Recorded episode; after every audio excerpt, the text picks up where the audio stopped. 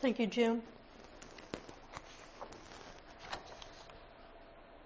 So it's really nice to be here. I haven't been to your Sangha in person in three years. And I came right before COVID was dictating what was taking place. So it's really nice to be back. So what I wanted to talk about tonight is forgiveness. And I got really interested in this topic due to uh, an incident that took place, which I'm going to go into. But I was also, for a long time, inspired by forgiveness, really from a Christian perspective.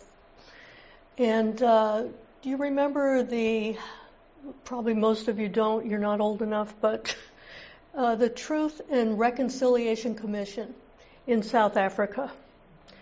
It was a huge, big deal to not just punish, but to allow people who had suffered so much loss uh, to come before the people who caused that loss and to say their truth. And then the commission would determine if that person would get amnesty or if they would be imprisoned. And there was one woman, and I remember reading this story and just being astounded. Uh, an elderly uh, black woman she was 70 years old. I'm 75, so I don't appreciate the elderly, but that's how she was described. And uh, she, uh, the judge mentioned what had happened to her. Uh, first, uh, a constable came and took her son away, saying that he was uh, a radical and, you know, anti-apartheid, and they killed him. And then they took her husband away and did the same thing. And so she was left alone, and she's now at this uh, Truth and Reconciliation Commission. And they said the guy, the constable, was named uh, Durbeck. And they said, What would you like done with Constable Durbeck? And she said, he robbed me of the people I loved most in the world. And so, what I want to do now is adopt him as my son. I want him to come to Sunday dinner so I have someone to cook to. I want him to take me to the grave of my husband so I can give him a proper burial. And I want him to know I forgive him. I was just blown away when I read this how somebody could manage this, uh, this attitude. And so I thought, boy, that's almost, I, I don't know if I could ever do anything like that if something had happened to me along that line. And um, when I was in prison, I met a, a young man who had been imprisoned since he was 16 years old. His name is Eddie Paragas, and I can say his name and tell you a story because he's given me permission to, and I've told it before. And uh, Eddie uh, came to this country from the Philippines, didn't speak any English. He came, I think, as a 12 or 13 year old. And uh, his father uh, was an alcoholic, and his mother was supporting I believe, seven kids, you know, with all her jobs. So he didn't get a whole lot of attention. And uh, he joined a gang, you know, which is, you know, when you do prison work, that's pretty typical. You know, when family is really not available due to a variety of circumstances. So he joined a gang, and one of the initiation situations was he had to shoot a rival gang member which he did, an Asian gang member. And so Eddie, at 16 years old, was sentenced to life imprisonment. So he went to prison and he said for 10 years, he just didn't even consider what he had done. It just didn't, it just didn't compute to him. And he said one day he just woke up and he realized the gravity of what he had done. He had taken a life. And so he um, decided he had to do something about that. And what he decided to do was he was going to live this person's life for them. His victim was Buddhist, so Eddie became a Buddhist. You know, his family was Catholic, but he became a Buddhist. His victim had been going to a temple in Southern California, so he became he, he started tithing to that temple, whatever money he made in prison. He was known in our Sangha, in our prison Sangha, as Baby Buddha, because he was just so kind and so compassionate and was mentoring these other guys. And one day he asked me if I would speak to him privately. So we went into the chaplain's office and he said, You know, I've done everything I can to undo the harm I've done. I know I can never undo it, but I don't know what else to do to get his family to forgive me. What should I do? He asked me. And honestly, I didn't know. And I, I said, you know, Eddie, you have been doing everything you can to change your life. You are a good person, a person, you know, who is compassionate and kind. I don't know what else you can do. And he said, well, I've got to find out how to make them forgive me. A few weeks later, I went on a, uh, I think it was a 10 day retreat with uh, Bhikkhu Analayo. I don't know if any of you have heard of him, but he's a really well known Theravadan monk. He speaks seven or eight languages, including Sanskrit, Tibetan, and Chinese. And he studies the ancient writings to see which ones are accurate. And he, he does that through, you've heard of him? Through Agama translation, the Chinese uh, Agamas, uh, the Pali translation, Tibetan translation, Sanskrit, and then he throws out things that don't all jive and said somebody's making something up. Anyway, he, and he's also quite a meditator. Uh, so I went to him with Eddie's situation. And I explained briefly what I just told you, and I said, So, how does Eddie get this family to forgive him? And he said very directly and pointedly, forgiveness is a Christian concept, it's not a Buddhist one. And I was frankly surprised. You know, when I teach metta, when I teach the Brahma Viharas, I I had been always including Jack Kornfield's um, meditation on forgiveness, forgiveness of self, forgiveness of others, and asking forgiveness. So I, I was doubly confused, you know, not a Buddhist concept, huh? And he said, no one can forgive someone of their karma. What he has done, what Eddie has done, is appropriate. But it's not for him to say he wants the family to forgive him because that's their karma.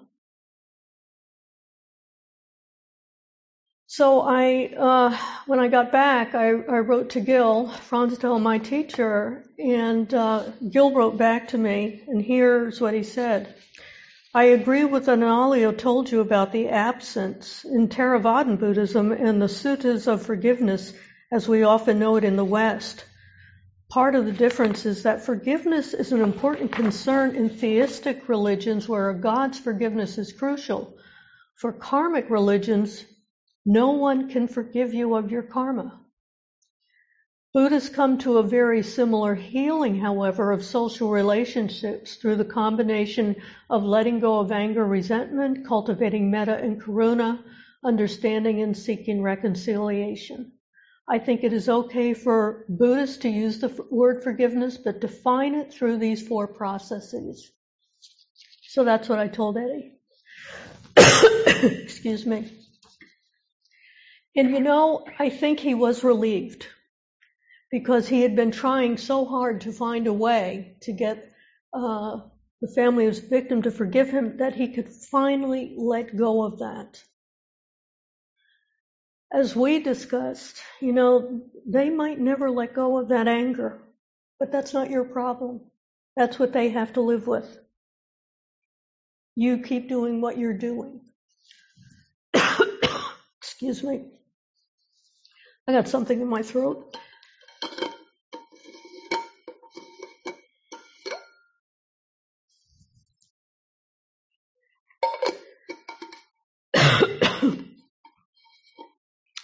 So in Buddhist practice, we cannot forgive someone else's karma. That's a lesson I learned. Um, we can, however, clear our minds of the negativity of when we have been in a situation where we have caused harm or someone has caused harm to us. How, excuse me, how do we release that?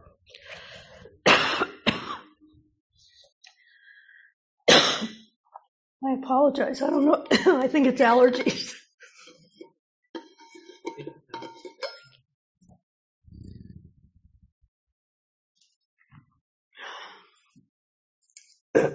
Just going to leave that open.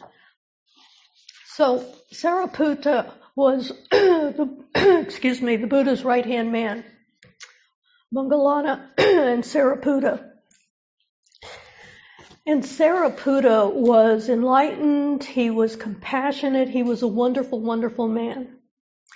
And even in the Sangha, some of the other monks were jealous of him.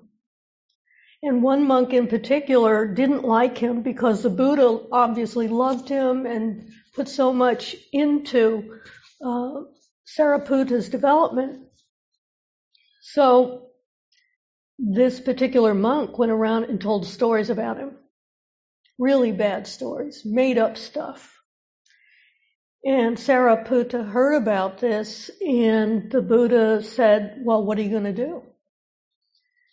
And Sariputta said, I am like the earth. Everything goes into the earth, and the earth does not respond. And I'm like that too. I have no negative feelings toward this person. He is obviously confused. And the Buddha said, Yes, that's absolutely right. So there appears to be a big difference between forgiveness and Sariputta said he would pardon this guy. Difference between forgiveness and pardon. So it appears forgiveness apparently absolves you of the act as if it never took place. And pardon acknowledges the act, but the person who was hurt through word or deed will not bring it up again or seek revenge. That's the difference. So in Buddhist practice, in most of the sutras, you'll hear the word pardon rather than forgiveness, letting it go not holding on to this negative state of mind. I went on another retreat, a monastic retreat with uh, a monk, Ajahn Sucitto, who is the abbot at Amaravati in England. and on this retreat, I asked the question that a lot of people in prison ask, how do I clear my karma? That's a huge topic in prison. Am I going to burn in hell? What's going to happen to me? How do I clear this up? So I asked Ajahn Sucitto, what did he say? And he said, there are five steps for dealing with remorse for unskillful actions. And here's what he told me. First of all, admit the wrong you did fully and completely without excuses. I don't know about you, but sometimes when I admit a wrong I did, but you know, if that person hadn't done this or that, I probably wouldn't have done it. Ajahn Sucitto said, no. You admit completely your complicity in whatever took place. And second is you understand completely the emotion that was present when that act, that unskillful act took place. That was a hard one in prison where, you know, emotions, you're not supposed to talk about emotions. You don't recognize them. You're a man, you're a this, you're a that, but you're not emotional. So, yeah, recognizing what was the emotion that took place. Was it jealousy? Was it anger? And then you look for the antidote. So, most of the uh, antidotes I found are in the Brahma Viharas. So metta, karuna, mudita, and upekkha, loving kindness, compassion, sympathetic joy, and equanimity. So you find that, and that's what you work on. And then you form a firm intention that act will never happen again. No matter what, it will never happen again. When that emotion arises again, you've got your antidote and it can't happen again. And if appropriate, apologize to the victim. This was difficult in prison because most victims didn't want to hear an apology. But that's okay. It's what you are doing and your remorse that is the important thing and taking care of these steps. So when I was talking about Sariputta saying I'm like the earth, the Pali word for forgiveness, khama, K-H-A-M-A, also means the earth. Interesting, close to karma. So a mind like the earth is not perturbed. It is not upset. When you forgive me for something, it means you will not retaliate. That action stops here. That negative karma stops here with me. I am not going to perpetuate that. I teach a, a year to live class. We're in our, this will be the fifth time I've taught it, and we're in our fourth month. And forgiveness has been a, a big topic at this time. And in this class, acting like we only have a year left to live. The question is, who do you need to forgive and who needs to forgive you? That's something you might ask yourselves too, because none of us know how long we are going to live. Is there somebody in your life that you need to forgive? Or is somebody that you need forgiveness from. About four years ago, I was asked as a chaplain to um, visit a family in Roseville. And the, uh, the man, his name was Jim, uh, was interested in Buddhism. He was a book Buddhist, read all the books. He didn't meditate though. Uh, but he wanted a Buddhist chaplain with him as he was dying of lung cancer. So I, I was there. I'd never met him. We had a wonderful talk. And uh, I said to him, okay, Jim, you know, you're on, you're in hospice now. Just as I pointed out to you, is there anybody in your life that needs forgiveness, or do you need uh, someone to forgive you, or do you need uh, forgiveness yourself? And he said, No, no, no. Everything's cool. I'm fine. Okay. So I left, and his wife called me the next morning, and he had died. And she said, Would you uh, perform the, uh, or be in charge of the memorial service, the funeral? He, he was going to um, be buried and uh, they just wanted a memorial service. And I said, sure. So uh, I think it was about a week later. It was at their house. It was small, and his son was flying in from Virginia. His daughter was there, and his wife, and family members, and then his son came. And I spoke to the son and the daughter and the wife, and I said, I, am going to ask you all to say something about your dad, your husband. And the son said, You're not going to want to hear what I have to say. I said, okay, uh, do you want to say anything? And he said, I don't think you're going to want to hear what I have to say. I said, okay, well, for your sister and your mom's sake, then let's not include you in this. And then he told me, I'm gay, and my father never forgave me for that. He hated me. And all I could think of was Jim dying with that state of mind. You know, Thich Nhat Hanh has said the last thought of this lifetime is the first in the next. Whether you believe in rebirth or not, I don't think you want to have that state of mind. Maybe Jim didn't. Maybe he thought he was so correct and he didn't care about his son. I don't know.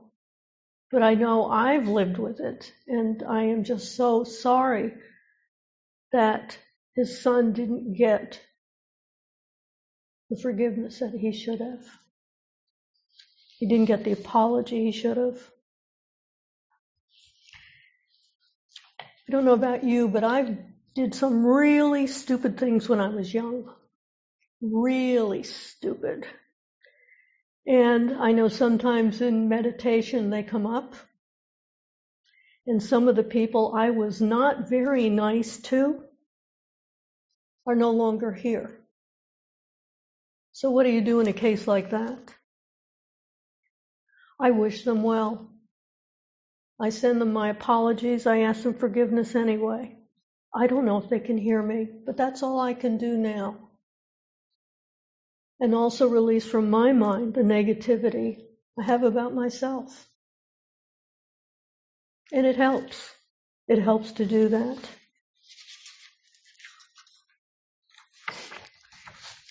in prison a while ago. I've actually not been in prison since uh, COVID. We were locked out for two years, and now it's in and out, and you never know. And uh, I just haven't been back. But uh, right, one of the last times I went in, we were talking about gratitude.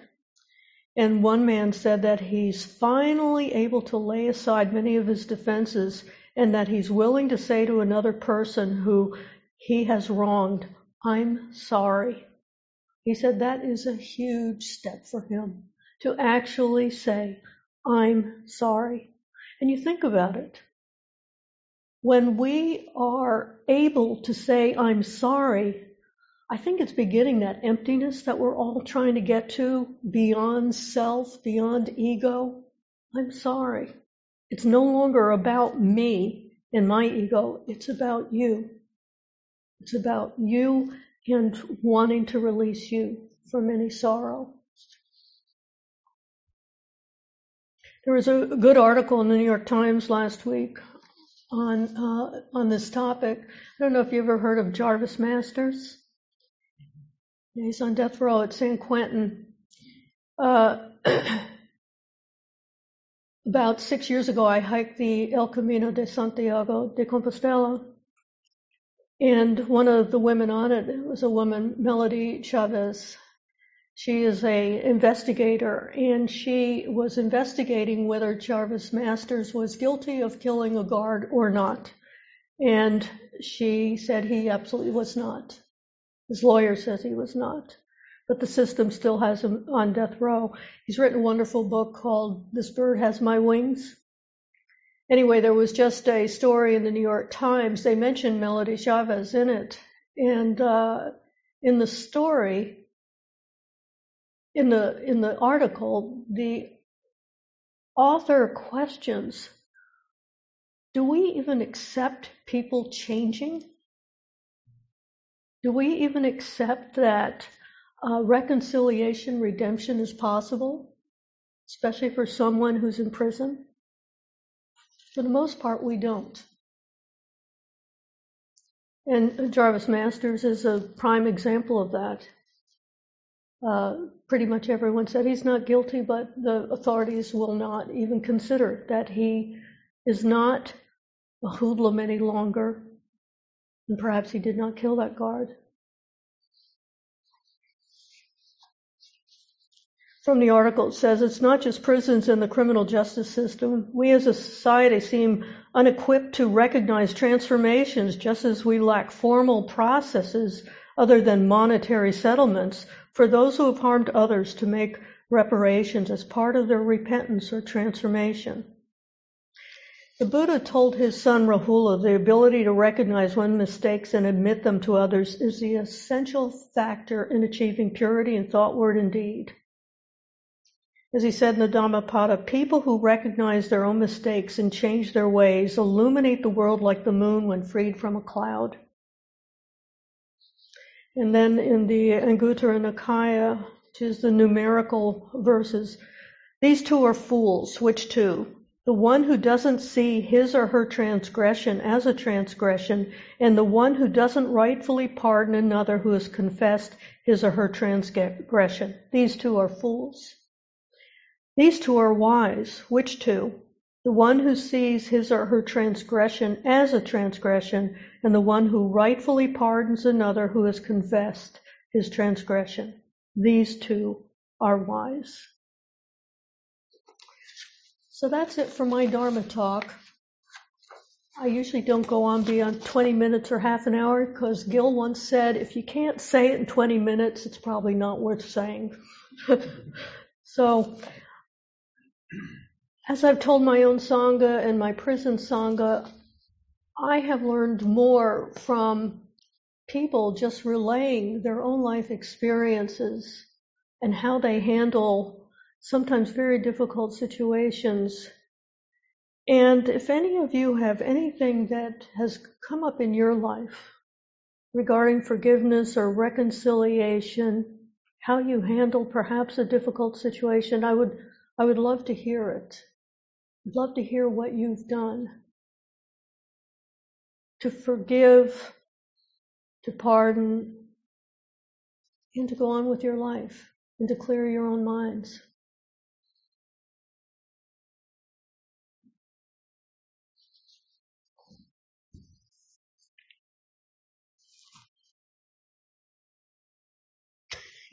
yeah, Larry. Well, Another microphone. There's one here? Oh, yeah. In the mic stand, where else would it be?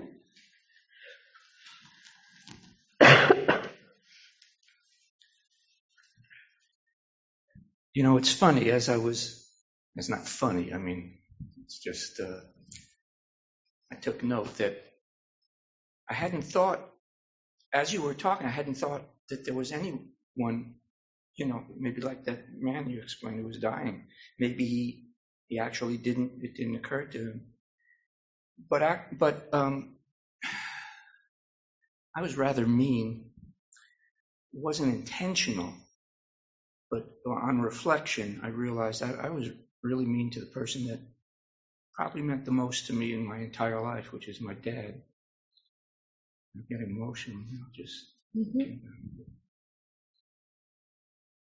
you know, we, I didn't know he was dying, but uh, actually he, he, he was. It was, uh, uh, he, had, he had like uh, Alzheimer's, little, little, and uh, we got into an argument about something, and I felt I was right, and he felt he was right, and I, I just I insisted that he acknowledge, acknowledge that you've got your memory wrong about this. I don't, I don't know why it was so important to me to push him.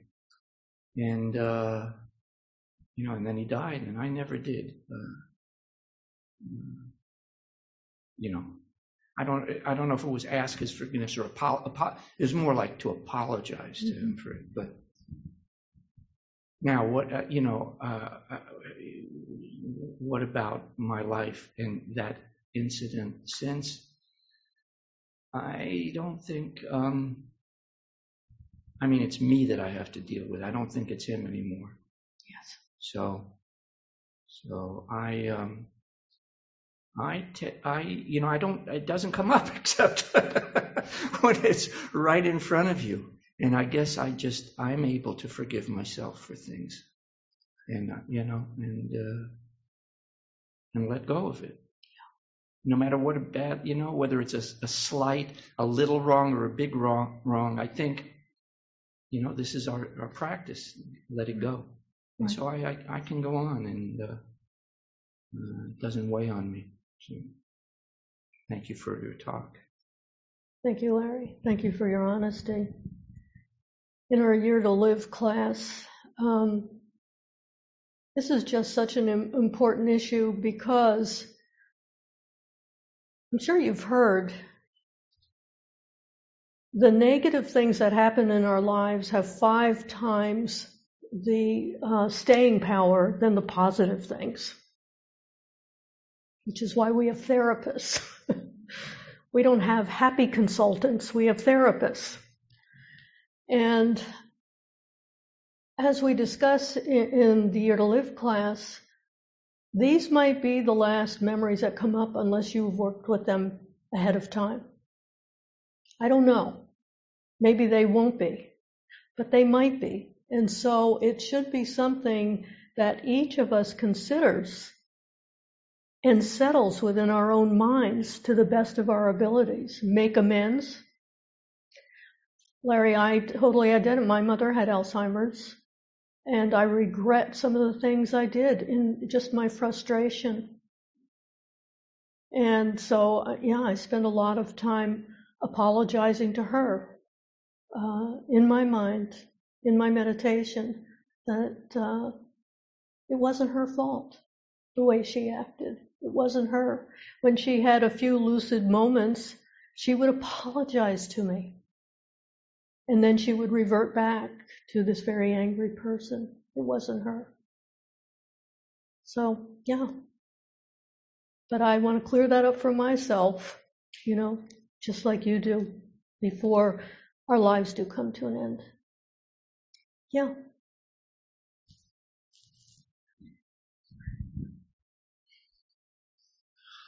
Uh, thank you so much for your talk. It um, it's meant a lot to me because uh, I had something today actually that I'd like to share. Um, I had a, uh, a friend who passed away four years ago from uh, organ failure due to diabetes, and sure. And um, her name is Paula, and she was very dear to me and she declined for about five years before she passed. Uh, she had double amputation, kidney failure. She was very brave through the whole thing.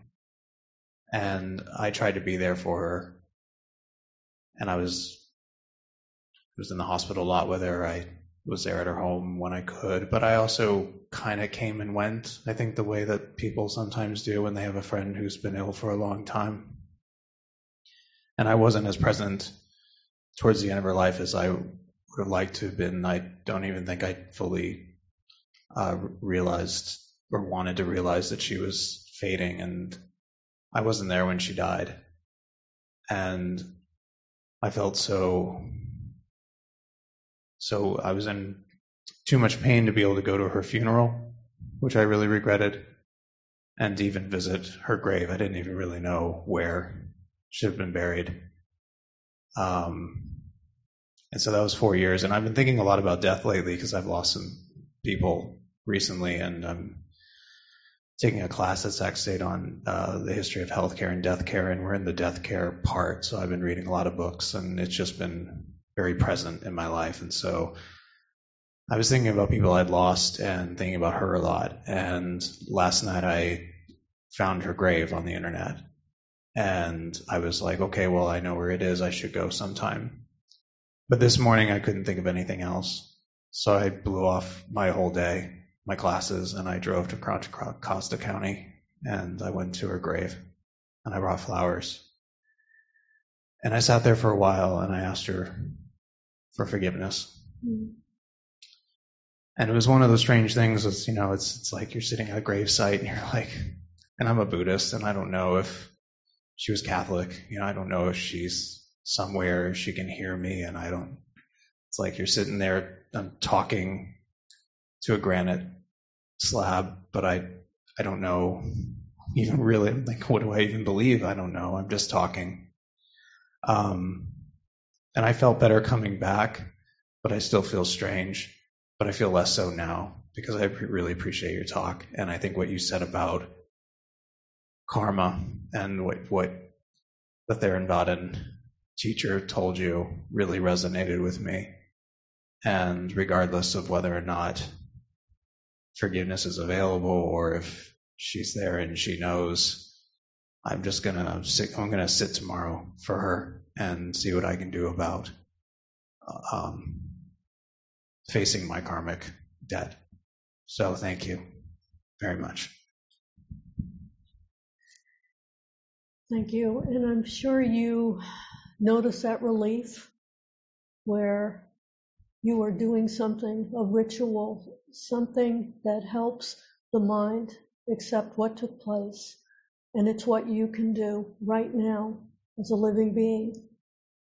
And that is such a relief. So thank you. Yes, it is. Thank you.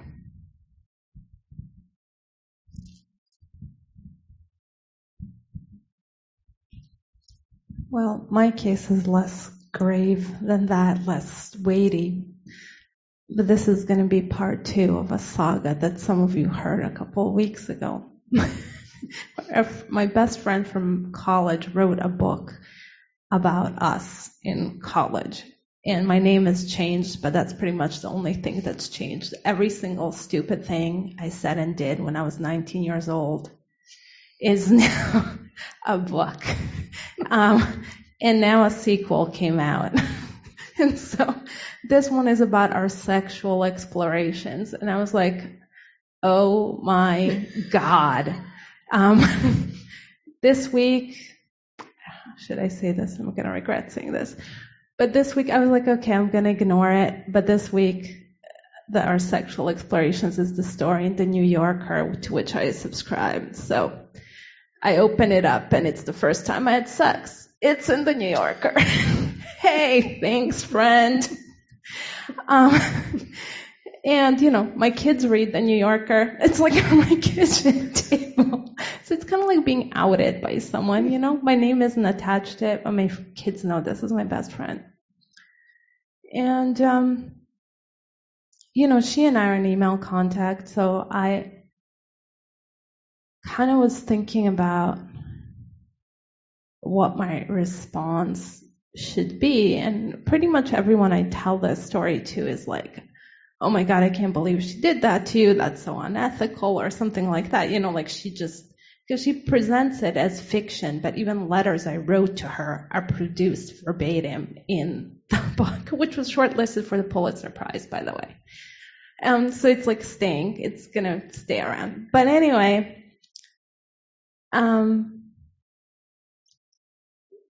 and I asked the teacher who was here about it. She said to just sit with it, and I sat with it. And what I came to, I realized, why does this bother me? Partially because the way I came ac- come across, which isn't even negative in the world of the book. I'm kind of a positive character, but I feel like I'm pretentious. I'm silly. I'm shallow, I'm conceited. And I'm like, okay, is this true? Did you say these things? Yes. So then it's just your karma coming back around. No one did anything to you. You didn't said these things. And if it's painful to look at it, it's because you didn't said those things.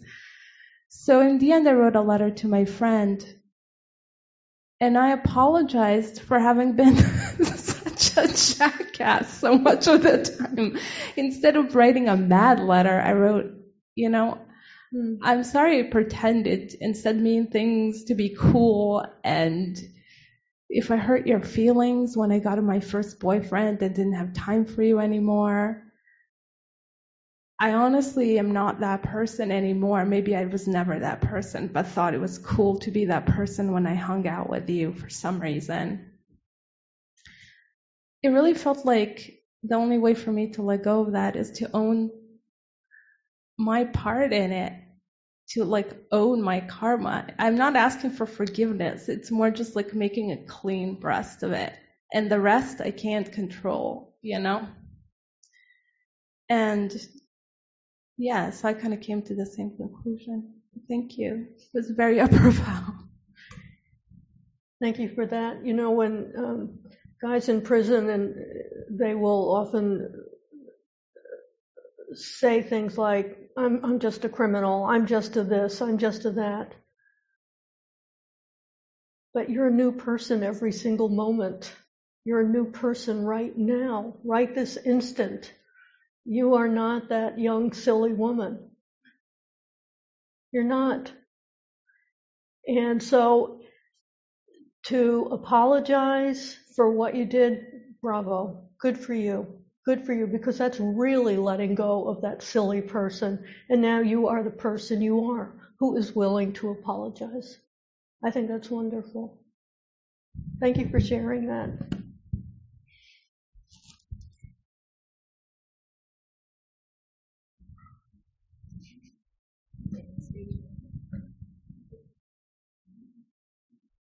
Is it on? It's on. Thank you so much for your talk. You've brought so many wonderful, scary, mysterious things up for me. But something I'd like to share is that there's a component of gratitude in here, in that when I look at the things I've done and feel remorse about them, uncannily, the life brings up opportunities for me to do better, to write them. And they don't always come in ways that are the finishing of that sentence or it's obvious I did this, so uh, for that person, I had this opportunity. They come up in very mysterious ways, and I am getting more skillful at recognizing those opportunities for what they are and thus having gratitude for them. Thank you. Thank you.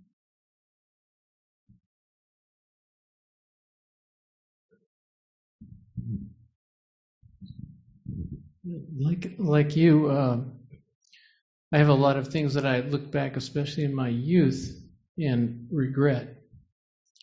Um, the way I behaved, and uh, I was very intrigued by uh, that.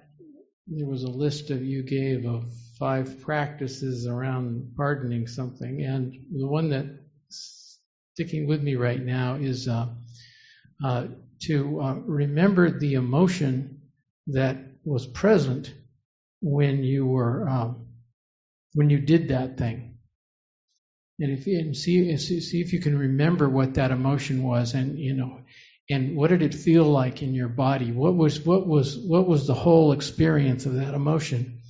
and I, I think, as far as a practice, I think that's it's a really good practice because then if you have you know now if, if I have some kind of irritation or anger, uh, you know, it's it's this, it's it, it, may it may not result in uh, it may not result in something as egregious as as it was in the past when I was undisciplined, but um, it's still something to be, you know, really paying attention to that the arising of that irritation or anger, which leads to unskillful action, and being very cognizant about it, remembering how it arose in the past and what resulted is is a uh, I think um, a, a, key to self discipline. And uh, thank you. Yeah, I think you're absolutely right. Uh, Ajahn Sucitto's five points. Um, they're a lesson in life for me. Uh, just knowing and getting maybe ahead of it before you're acting, knowing anger is present. How does this feel in the body? What can I do to mitigate it right now? And that is really, as, as Ajahn Sucitto said, this is clearing your karma. You're not going along with the program, you're taking charge.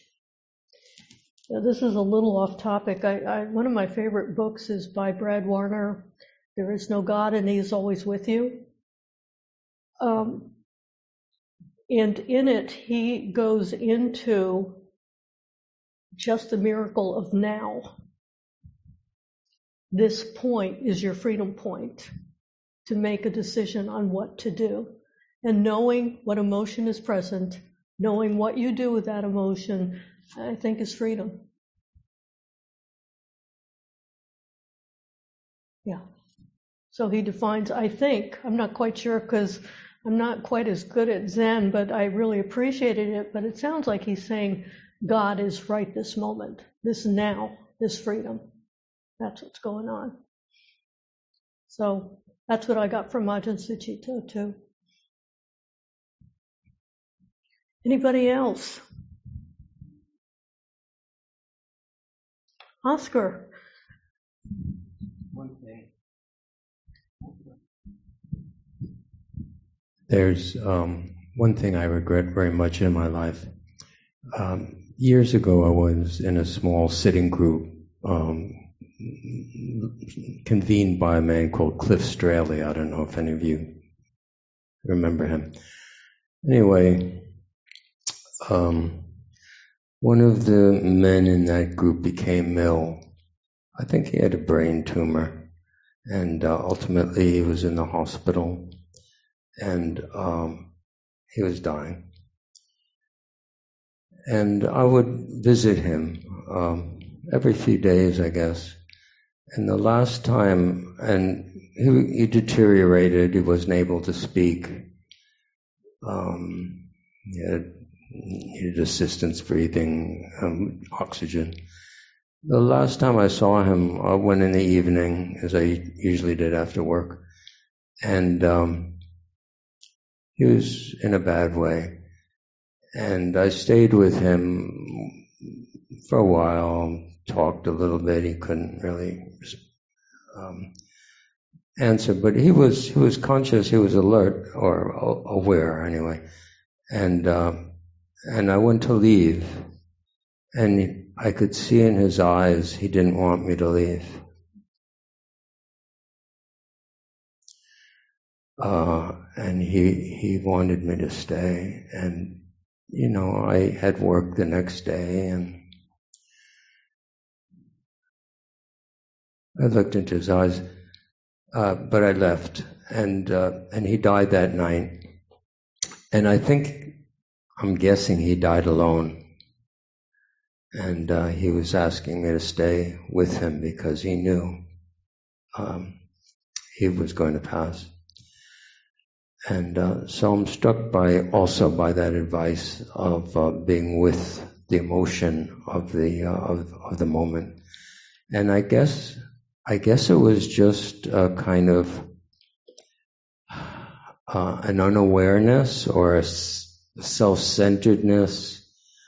Um, I've, you know, my life is the most important thing, sticking with my schedule. Um,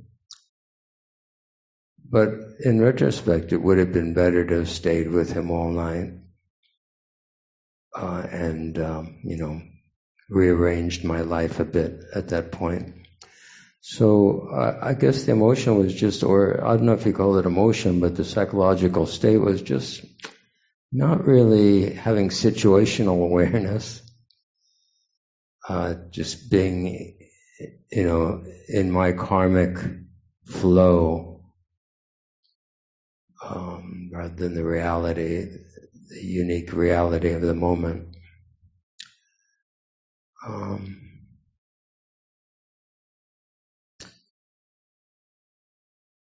um, so uh, that's maybe this brings up the subject of self forgiveness.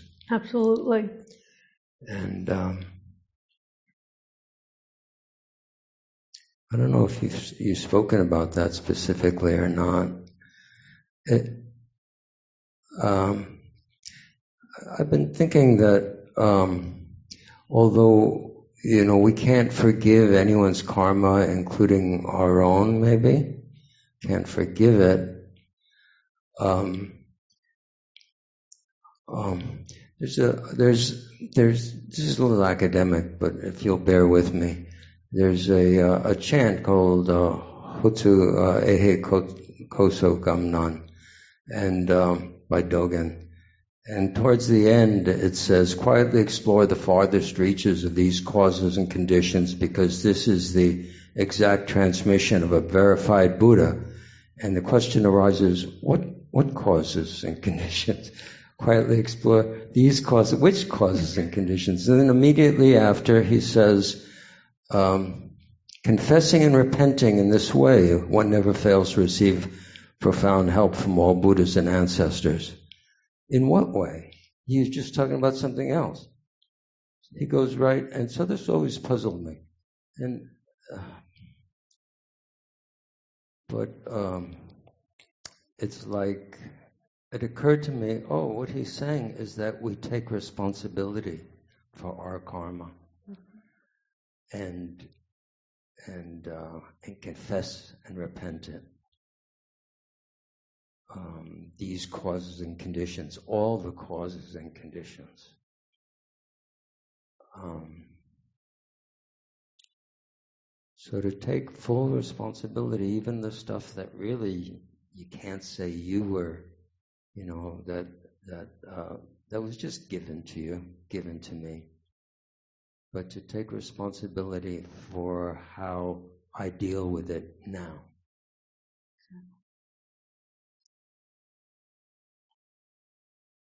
Thank you very much, Diane. Thanks, Oscar. When uh, the Year to Live class was talking, you know, taking on the subject of forgiveness, as you just said, they said the most difficult thing was to forgive themselves. It was comparatively easy to forgive others. But, uh, you know, I think all of us, we look back and some of the things we've done, yeah, why can we forgive others much more easily? We're no different. We deserve forgiveness too. We are not the, as I tell the guys in prison, you are not defined by the worst thing you have done in your life. You are here right now. This new person.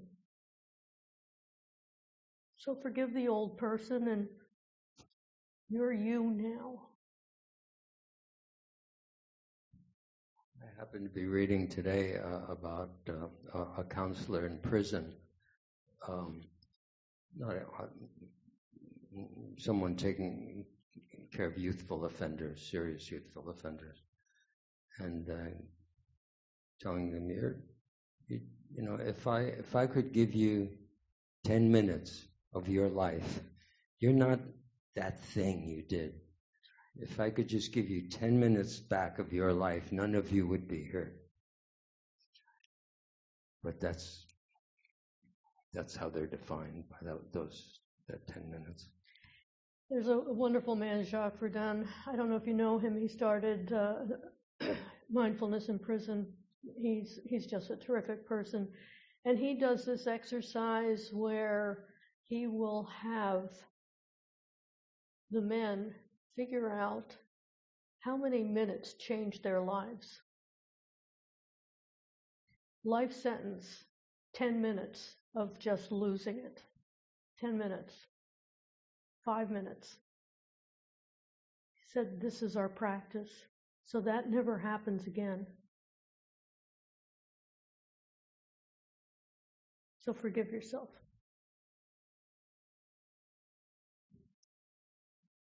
All right, anybody else? You know, I, I also think that's also the Christian thing that sometimes people think they're supposed to suffer. Mm. Like they think they're supposed to be punishing themselves. Like that suffering in feeling guilty is good. But actually keeps you karmically trapped to that thing. So I think that's where the big reorientation takes place. That actually the best thing you can do is to fully own it and fully let it go. And I was thinking it's almost like if you're in a groove, you like decouple, like you take the car out of gear step back into emptiness, and then you can like pivot and not be in that groove anymore. But you have to identify the groove. Like, I'm in this groove. I'm going to take myself out, reorient, and put myself somewhere else. But you have to believe that that's the right thing to do as opposed to holding on. And I think it's hard for us to believe that. Well, you said something important too. Ajahn Sucitto uh, really emphasized this. He, he said guilt is a wasted emotion.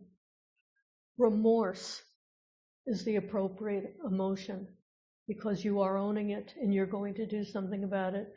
Uh, as far as he was concerned, guilt is just swimming in it and doing nothing and feeling worse and worse and just losing yourself in guilt and not moving forward. It's actually a way, my, my teacher who passed away used to say it's a form of selfing. It's a negative form of selfing. But you're saying, I'm this, I'm this, this is what I am, and you're not anything, including that. So it's actually like an ego attachment with a negative Yeah. sign to it, which helps me to understand how important it is to let it go. Thank you. In the prayer of St. Francis, to quote a Christian mystic, which is a beautiful prayer, and I think he may have been a bodhisattva in that lineage. Lord, make me an instrument of peace. Where there is hatred, let me sow love. And the very next line is, where there is injury, not forgiveness, pardon. Hmm. Yeah. I didn't realize that. Yeah. Thank you for that. I, I have two Buddhist friends who are doing St. Francis pilgrimages in uh, Italy. Yeah, because they are so devoted to his message and his love of all sentient beings. I mean, he was a Buddhist as far as I'm concerned. right, anything else? Yes.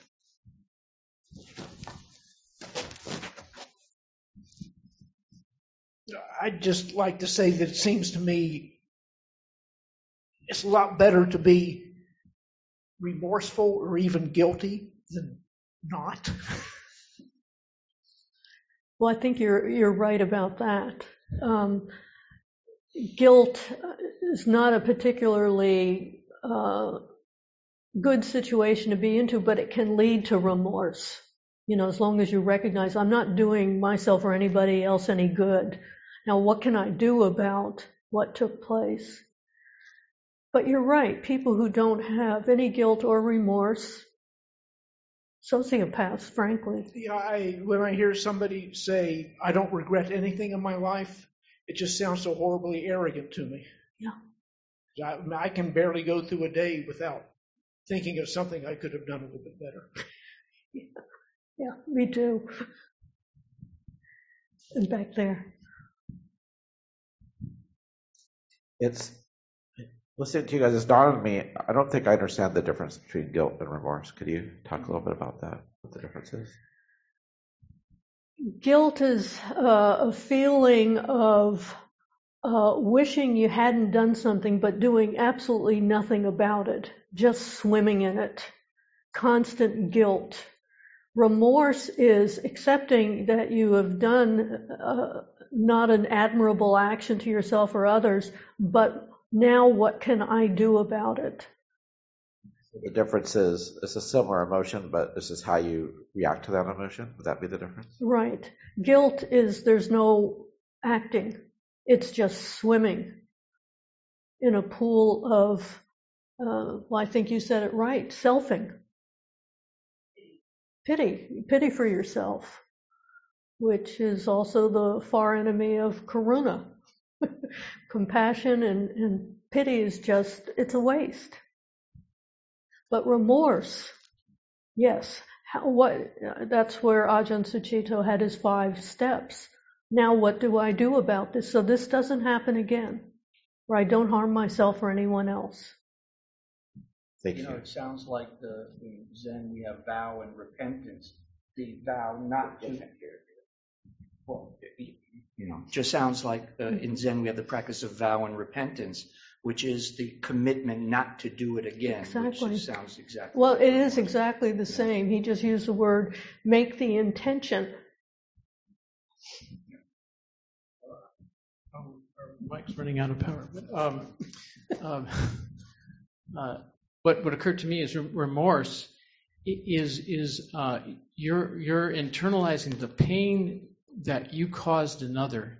That's what you're suffering. You're you you feel the pain that you mm-hmm. caused another. You feel that person's the the the hurt that you caused, and that's that's really guilt's kind of this this this amorphous thing, but that remorse is is is is really it it, it really what like uh, sympathetic. It's not sympathetic joy. It's sympathetic like you know suffering. You know with that other person. Yeah, You know yeah. it's sympathetic suffering, and so that's why I think it's healthier. Like your teacher that you cited said. Yeah. I Yeah. always thought that guilt, uh, guilt had to do was in a social context that uh, this could be wrong, but my sense of it is that mm, you're feeling, oh, that was a bad thing in in other people's eyes, Mm. or according to some standard, um, whereas remorse is internal. Um, That's a, that's a, I think a, a really good way of, I just gave a talk at uh, SIM on um, Hiri and Ottappa, which is shame and moral dread. And it's kind of what you're talking about. Uh, and shame is, what does the world think of me? Being shamed in front of your peers or a group or something, and then feeling guilty. So, yeah. Yeah, thank you for that. Yeah.